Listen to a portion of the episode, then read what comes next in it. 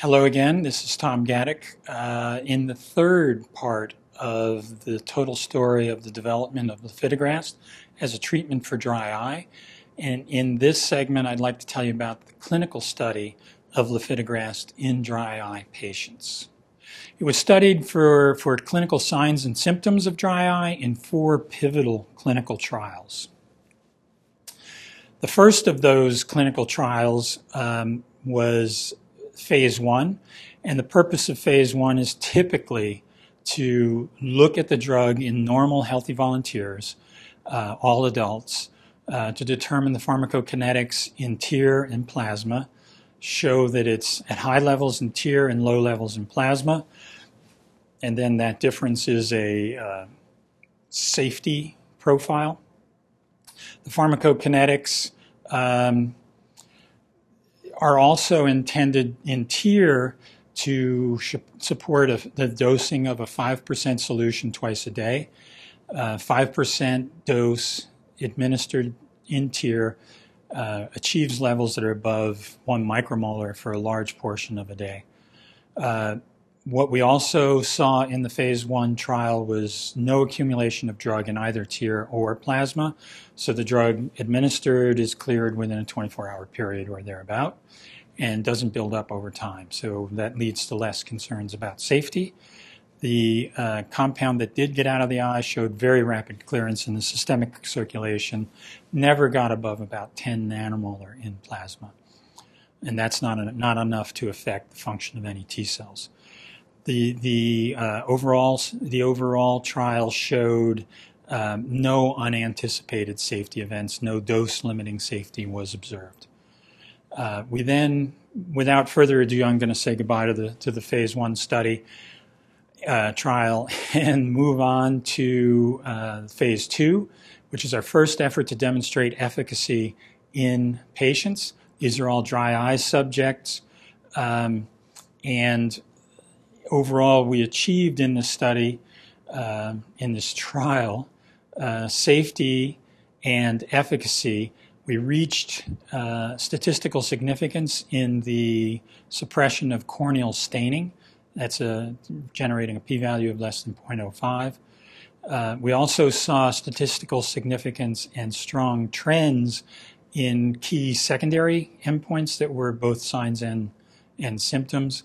And the dose response was observed in, in um, the efficacy portion we looked at a, a broad range of, of, doses crossing 50 fold in, in concentration and saw stronger response in the higher dose. Um, and overall, it appeared safe in this trial, and there were no unexpected uh, safety events or dose limiting toxicities. We then moved on to phase three. There are three phase three trials, and um, those are all set up first with the first one called Opus 1. It was designed to confirm the sign that we had seen in the phase 2 trial, uh, and it did. It reached statistical significance for um, not only corneal staining, but also some key symptoms. Uh, at this time, they were all secondary uh, endpoints. And then again, it, it, it appeared to be quite safe. At the end, of the Opus 1 trial, Shire Pharmaceuticals came in and purchased SARcode. And at the time, the Opus 2 trial was ongoing, and they ultimately came in, finished out that trial, and then uh, started a final phase 3 uh, efficacy trial that was Opus 3. Uh, those all, those two studies or those two trials um, confirm the symptom endpoint and then combined with the earlier Opus 1 and Phase 2 trials allowed us to uh, file with the FDA for approval for both symptom and sign. The final Phase 3 trial was the Sonata trial, which was a long term safety trial, went out to one year, looked at the effect in patients, looked at safety endpoints only. So I'm going to go through each of the individual um, trials and talk to you about exactly what we were trying to do and why, and what the results were in a lot more detail than I just went into. So the phase two trial was the first time we took it into people. We weren't sure what dose to do, what dose to use. So we looked at it against placebo or vehicle, and we looked at three different concentrations of drug across a 50 fold range of concentration.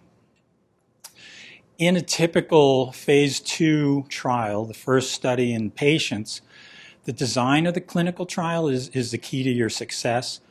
And we thought we understood lifitegrast as a potent anti inflammatory, but we were uncertain what we had seen in, in vitro preclinically would, would uh, transfer to in vivo in the clinical trial. Um, in putting together a clinical trial, you need to identify patients. So you'll look at a group of potential patients, and in this in this panel, um, on the far left, there's two and a half patients, or two severe patients and one mild patient, moderate patient, in a population of about 50 people. That's about the relative uh, abundance of, of, patients in the general population, around 5% or so. Uh, what we want to do is identify them, group them together into our clinical trial, um, enroll them, and then treat with drug and the protocol for the for the stu- for the trial shows that um, they are treated across three months. And at the end of three months, we then look at that population of what were patients and see what percentage of them have improved and see if any of them have improved back to normal. This is kind of a criteria that the FDA uses, certainly in ophthalmic diseases. They like to see the patients return into the range of normal for any clinical measurement. So the phase two trial ongoing, as I said, we were looking to do a dose exploration to establish clinical effect with the compound. We wanted to make sure we looked at a wide enough window to see an effect of the drug. If we study three doses that all have no effect, then we're in trouble. Um, we were going to measure both signs and symptoms of dry eye, and we were hoping to be able to get out of this a dose that we could take forward into a phase three trial. Um, the signs and symptoms will divide up into secondary and primary um, signs and symptoms. And in a clinical trial, you have to then specify what your primary endpoints are and your secondary endpoints. The FDA will only consider efficacy in a pre specified primary endpoint when you go to file for approval of the drug. Um, in the in the selection of patients, we they they were enrolled in this trial based on some experience they had with a controlled adverse environment and its effect on both their symptoms and their signs. Um, this shows a controlled adverse environment. It's a room where there's laminar flow of warm air, and that puts stress on your corneal surface. The, the um, patients or are allowed to then do a visual task, typically watching a movie on a flat panel screen that's slightly above their heads, so they have to look up. And then all this warm, dry air is going over them. They tend to blink less when they're watching a movie, and this stresses the cornea and sets them up for a dry eye event. So it's, it's the equivalent of a treadmill in a, in a cardiac study. It's the equivalent of a treadmill for dry eye. Um, we worked with a company called Ora out of Andover, Andover Massachusetts, that has a proprietary uh, controlled adverse environment room. And uh, we use that for patient selection. And we also use them because they're, the, the system in which they can run a trial uh, seems to take a lot of the random noise out of the study. And that's very helpful in being able to see a signal. So the, the um, part of the design of the of the phase two trial involved the actual formulation of the drug, and uh, in order to be able to see the effect of the drug and the drug alone, we wanted to keep the formulation as vanilla or bland or non-therapeutic as we possibly could, and basically we used water that was isotonic batyr, essentially PBS, containing the drug and we did not want any lubricating components in the formulation. Um, we believe that in the Allergan Restasis trials that the lubricating character of their formulation caused them big problems in the trial where they couldn't see the activity of the drug before about six months in patients. And so then, because we're not going to put it in the formulation, we don't want patients using any supplemental lubricating drops during the study. As I mentioned earlier, we needed to pre-specify which sign and which symptom we were interested in, we were declaring for the F- FDA in each trial. Um, we chose fluorescein staining on a zero to four scale because it looks at defects in the in the ocular surface, and uh, we believe that that correlates with some of our preclinical uh, in vitro studies on the inhibition of T cells. Uh, there are multiple, multiple secondary endpoints. So in the in the first phase two trial, we looked at everything we could possibly, cast a wide net, and for symptoms, uh, we focused on the OSDI or Ocular Surface Disease Index, which is a questionnaire patients get. It's one that's been validated in a number of dry eye trials, and so we stuck with that. Um, and there are others, other things we did look at as well in terms of uh, patient reported sensations of burning or scratchiness, uh, eye dryness is another one. And so then the challenge is to pick one symptom and one sign and hang your hat on that. We chose uh, corneal fluorescein staining um, and the change from baseline to day 84 as the primary sign and this, this uh, measures the epithelial barrier function and the imperfections show up as stained areas on the cornea. Uh, it's known in the disease that cytokines from T cells inhibit uh, the epithelial barrier function and can kill individual epithelial, uh, corneal epithelial cells. And we do know that lifitegrast um, can block from in vitro studies, we know that it can block T cell inflammatory cytokine secretion. So this all made sense. Our, the mechanism of action of lifitegrast fits in with this clinical measure of the sign. So we went with that. In the phase two trial, uh, very, very interestingly, we saw um, a dose response where placebo placebo at the, in the white on the left um, has a certain level of activity in, in this mean corneal, uh, mean inferior corneal staining. So the inferior cornea is this little pie-shaped piece of your cornea on the lower half of your eye, sort of from 4 o'clock to 8 o'clock, if you would. And what you see here is in the left panel that the placebo has no effect um, and then you see a dose titration, 0.1% to 5%. You see an increasing effect, decreasing the level of staining observed. And then um, if you look at it as the mean change from baseline, uh, which is what's specified in the protocol, you see even better results. And we did reach statistical significance in both the 1% and 5% dose strengths. We then looked at the symptom and in this case, we're using the uh, OSDI uh, measure, and we've broken it down to a subset of visual related OSDI subscore within the ocular surface disease index.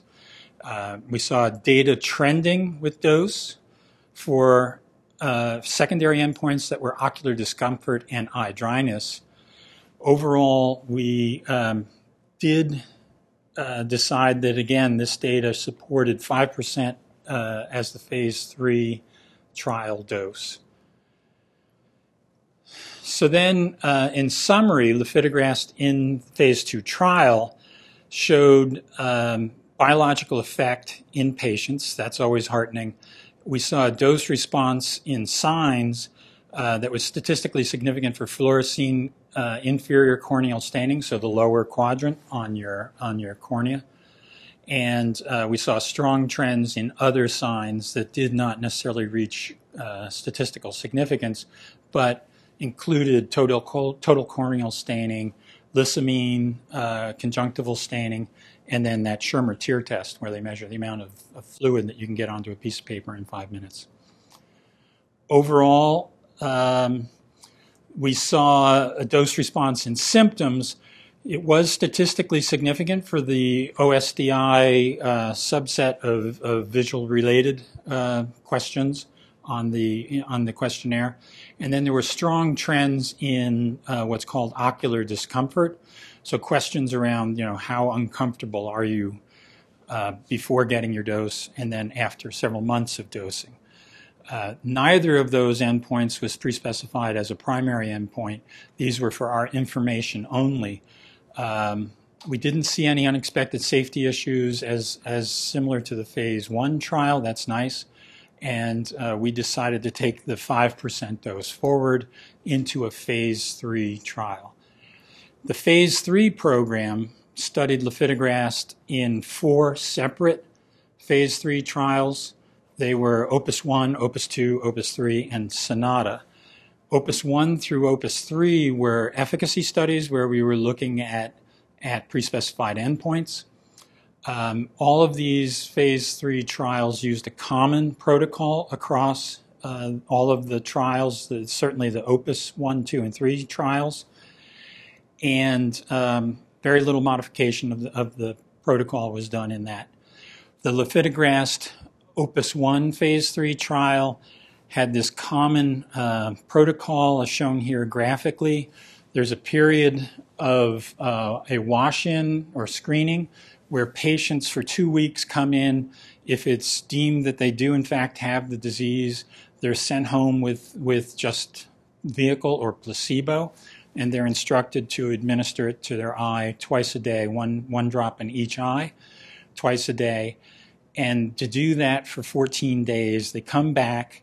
We put them back in the chamber, in the, in the uh, uh, controlled adverse environment chamber, and we measure again. They, to get into the trial, they have to show a difference of one point on the scale in uh, worsening of the disease when they go into the chamber and in this case, they come back two weeks later. We want to still see that one point difference in symptom and sign on a zero to four scale typically.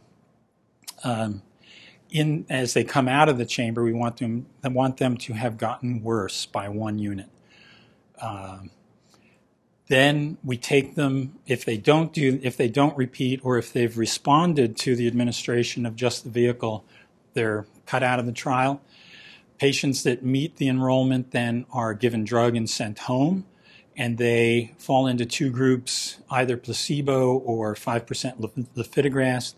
They're to give themselves drug twice daily as a single drop to each eye for three months. And in this study, there were roughly 300 patients in each of these groups. The goal of the, of the trial was to confirm statistical significance that we had seen in the inferior corneal staining um, in the phase two trial, and uh, secondarily to establish significant, statistically significant effect on uh, the primary visual related OSDI uh, subscale or on secondary ocular discomfort or and or eye dryness.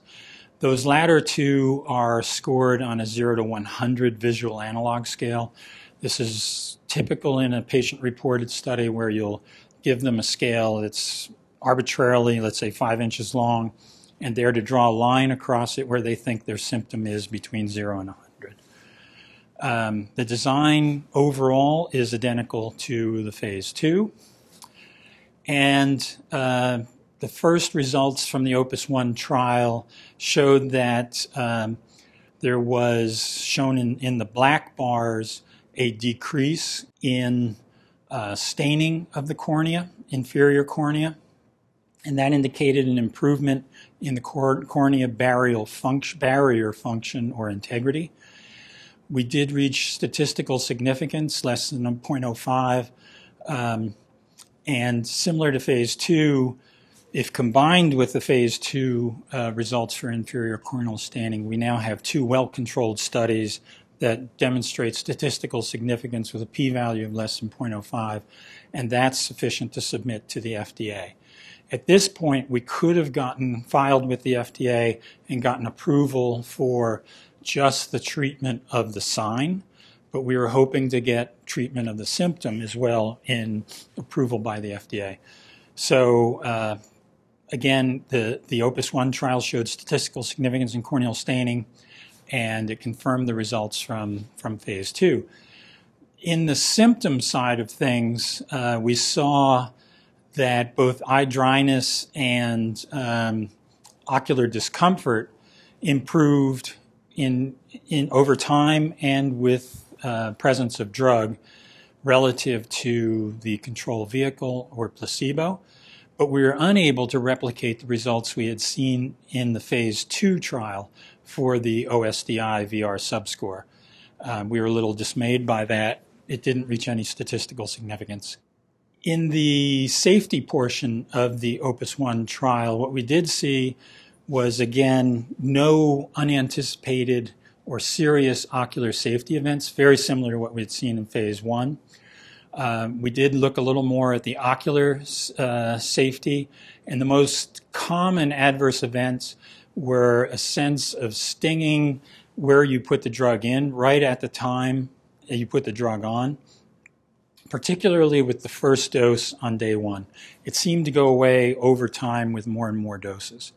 Um, in, in the trial, uh, 96% of the patients stayed in the trial across the whole three month period, which is an indication that the irritation wasn't severe enough to drive people away.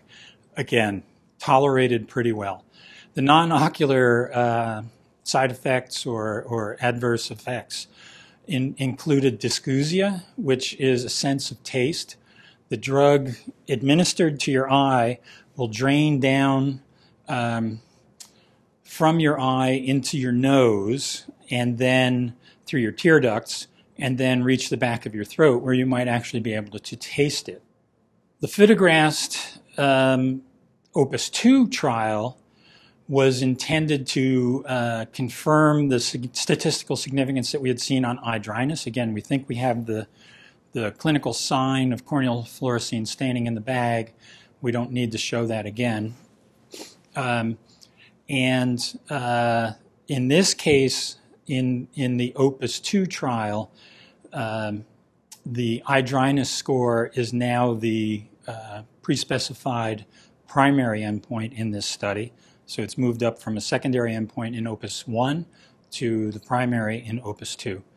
The results showed here that um, we were able to see eye dryness. Uh, separate into statistically significant difference in change in mean uh, from baseline to day 84. So this is the pre-specified endpoint. It confirmed the statistically significant effect on eye dryness seen in OPUS 1. So that was very good. And in this case, it's pre-specified. So it's data we can talk to the FDA about. Um, we also uh, saw that the study demonstrated signs and symptoms of dry eye are independent endpoints at this point because we see a divergence with um, the corneal staining showing an improvement but not reaching statistical significance. So the, the corneal staining uh, we see as a demonstration of efficacy is judged by mean change from baseline. Um, and we see it as an improvement to day 84, but uh, overall, it did not reach statistical significance, so we're not going to be able to use this as part of our package with the FDA as one of two, two studies that shows uh, statistically significant benefit. However, we think we already have those from the phase two and OPUS 1 trials. Uh, we then looked at safety as well in this OPUS 2 trial. Again, as with the previous ones, we saw no, no unanticipated or serious ocular safety events.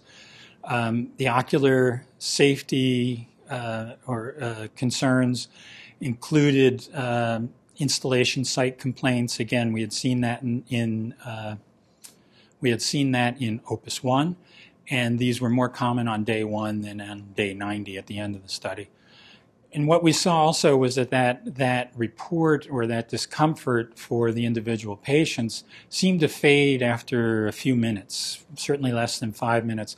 And it also faded over time as the drug was dosed day after day for 90 days. Uh, overall, the retention rate of patients in the study or in the trial was 96%, meaning that 4, 4% of the patients dropped out. Um, there, so that's pretty good that everybody hung in there. There were no serious ocular treatment emergent adverse events, uh, so called TEAEs, nothing related to drug that got to the serious level. And again, on the non, non-ocular side, dysgeusia was the most common thing, now measured at about 16% of the patients in this trial. Overall, the results are very, very similar to OPUS 1. We went and did OPUS 3, and in this, the goal was to, to confirm the statistically effect, statistically significant effect uh, on eye dryness from Opus 2. The design again was was identical to Opus 1 and Opus 2, and um, the controlled adverse environment was not used for uh, patient enrollment.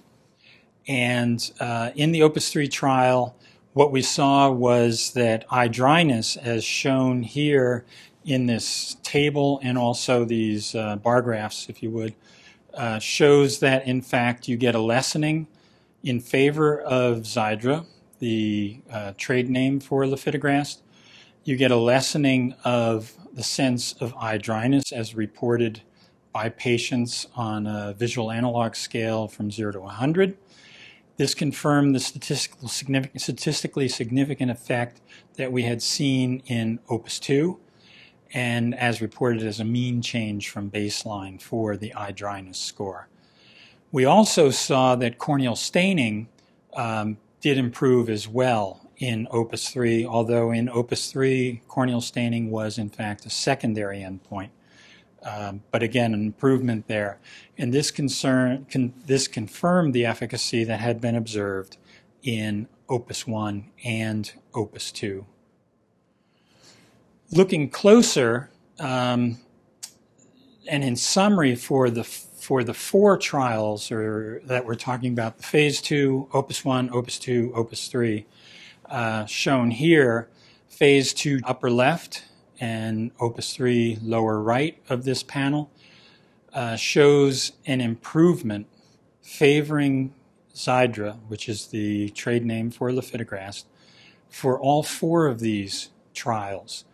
The mean change from baseline, the dot in these graphs at day 84 or to day 84 appears left of the horizontal dashed axis. So that's an improvement. It's in the green zone that, I, that I've accentuated in uh, the lower left panel. So this is good. Uh, in four separate trials, we've seen an improvement in the eye dryness score. Um, the first two, phase two and opus one, the eye dryness score was not pre-specified, and in the latter two it is. So again, we have now data that we can go to the FDA with that replicates in two well-controlled studies the same statistically significant effect um, in the symptom.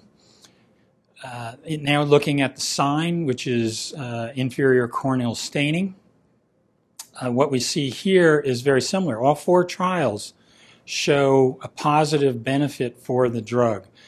It reaches statistical significance in three of the four trials, but the fact that it shows uh, benefit in all four trials is impressive. If you were to think about this as a binary event, that it either works or it doesn't work, and you can think about that as a coin flip, if you were to flip a coin four times and get heads every time in the green zone here, then that the probability of that from your first flip to your last flip is is one out of 16 times that you do that.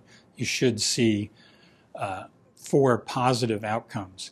So this is an indication that uh, even the statistically not significant effect seen in OPUS 2 is in fact probably real.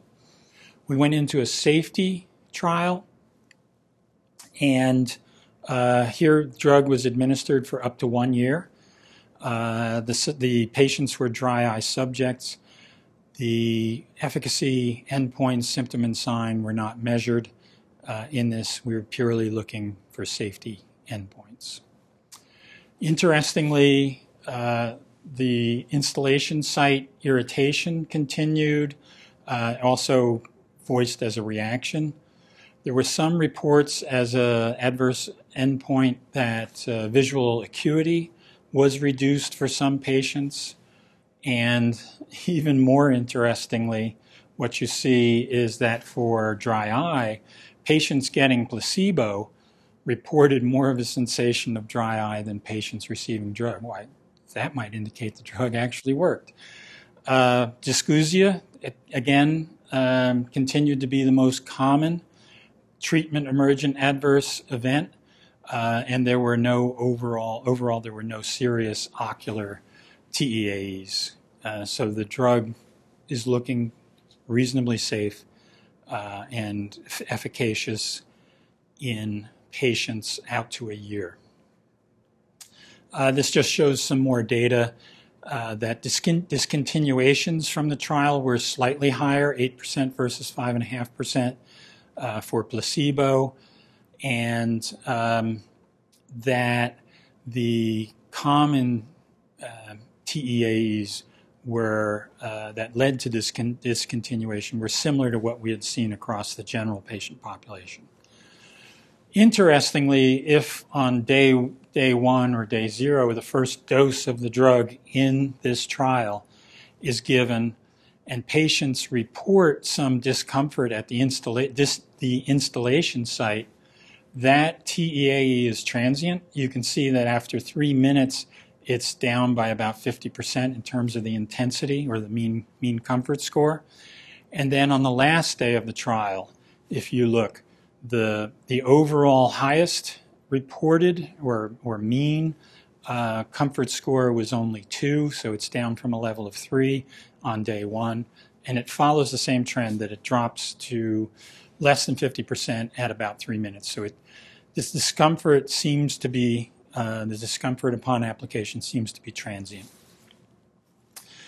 Overall, safety summary from the large study incorporating all the trials we've talked about um, showed that lifitegrast 5% seems to be safe and well tolerated in dry eye patients for out to a year. There are no unexpected TEAEs um, in, this, in any of these uh, trials and in the larger overarching study. Um, the safety profile, similar to both Opus 1 and Opus 2, continued into Opus 3, and then in the larger Sonata safety trial, showed very good safety profile. And the same sort of safety uh, signals came up instillation site irritation and uh, dysgeusia withdrawal from therapy was low. Uh, people were pretty happy overall, appeared to be pretty happy. Uh, withdrawal from burning is very low at 0.9%. This may contrast to historical data for Restasis, where it's closer to 15 to 20%. Um, and there were no ocular or systemic signs of opportunistic infections. If you inhibit T cells that are vigilant for bacterial or other infections, you might expect that you might see some opportunistic infection. But again, that's just a theoretical concern. And the low systemic exposure we saw in plasma from the systemic um, sampling showed that or predicted that there would be a very low risk of, of uh, opportunistic infection. And we were pleased to see that that carried through. Um, one potential emergent TEAE that was observed progressively across the development and dosing of lifitegrast is I developed gray hair from worrying about all of this stuff for close to 10 years. Um, so, where's lifitegrast today? Uh, I think the science is done. It's been phenomenally successful. We've published as much as we possibly could to try and get this out there. Um, we found that in vitro was predictive of in vivo if we kind of interpreted things correctly. I think our decision that uh, in vitro lifitegrast could inhibit cytokine secretion and that we expected that to be seen in the clinical sign of corneal staining, measuring the integrity of the corneal surface was in fact true. Mechanism of action helped us to, studies helped us to uh, pick the clinical endpoints. So the FDA uh, approved the drug, thankfully, on July 11th. Um, I was blissfully unaware. The, the report was they were going to consider approval by July 22nd. And all of a sudden, July 11th, my phone started going off. Uh, texts, calls, all kinds of things from people. Very, very emotional moment. Uh, very gratifying. The FDA granted approval for both symptoms and signs, eye dryness and uh, corne- fluorescein corneal staining inferior. And then Shire has begun marketing the drug as of August 2016. It has the trade name Xiidra with two eyes. Um, Jennifer Aniston is spoke, spokesperson for it. A number of commercials in, in Eye Love Patient Education campaign uh, have been noted on television, uh, particularly in the August timeframe. And um, initial sales reports from um, from the Shire website indicate that sales are strong. It, it looks like the first month that Xiidra uh, cornered about 16% of the market. That's pretty good for a start. Very early on in the first talk of these three talks, this being the third, I said that, you know, the, the advice that I got very early on from colleagues who I said I was considering starting a company, they all uniformly advised to get a good lawyer. I could not have done this alone, and the greatest burden was carried by Team SARcode, members, uh, particularly John Bernier, Chuck O'Neill, Mary Newman, Charlie Semba, and Quinton Oswald and Todd Creech. Uh, not to diminish everyone else's, those people carried a lot of the load. Uh, the investors were very, very, very, very helpful. They stood behind us. They still stand behind us. And then a number of people gave their time freely along the way uh, to help me work out some of the thoughts that we had. And uh, their, their advice was invaluable, their time was invaluable. And then we used a number of contract research organizations who worked with us very, very well, helped us, you know, we would explain what we were worried about and they would help us get over it.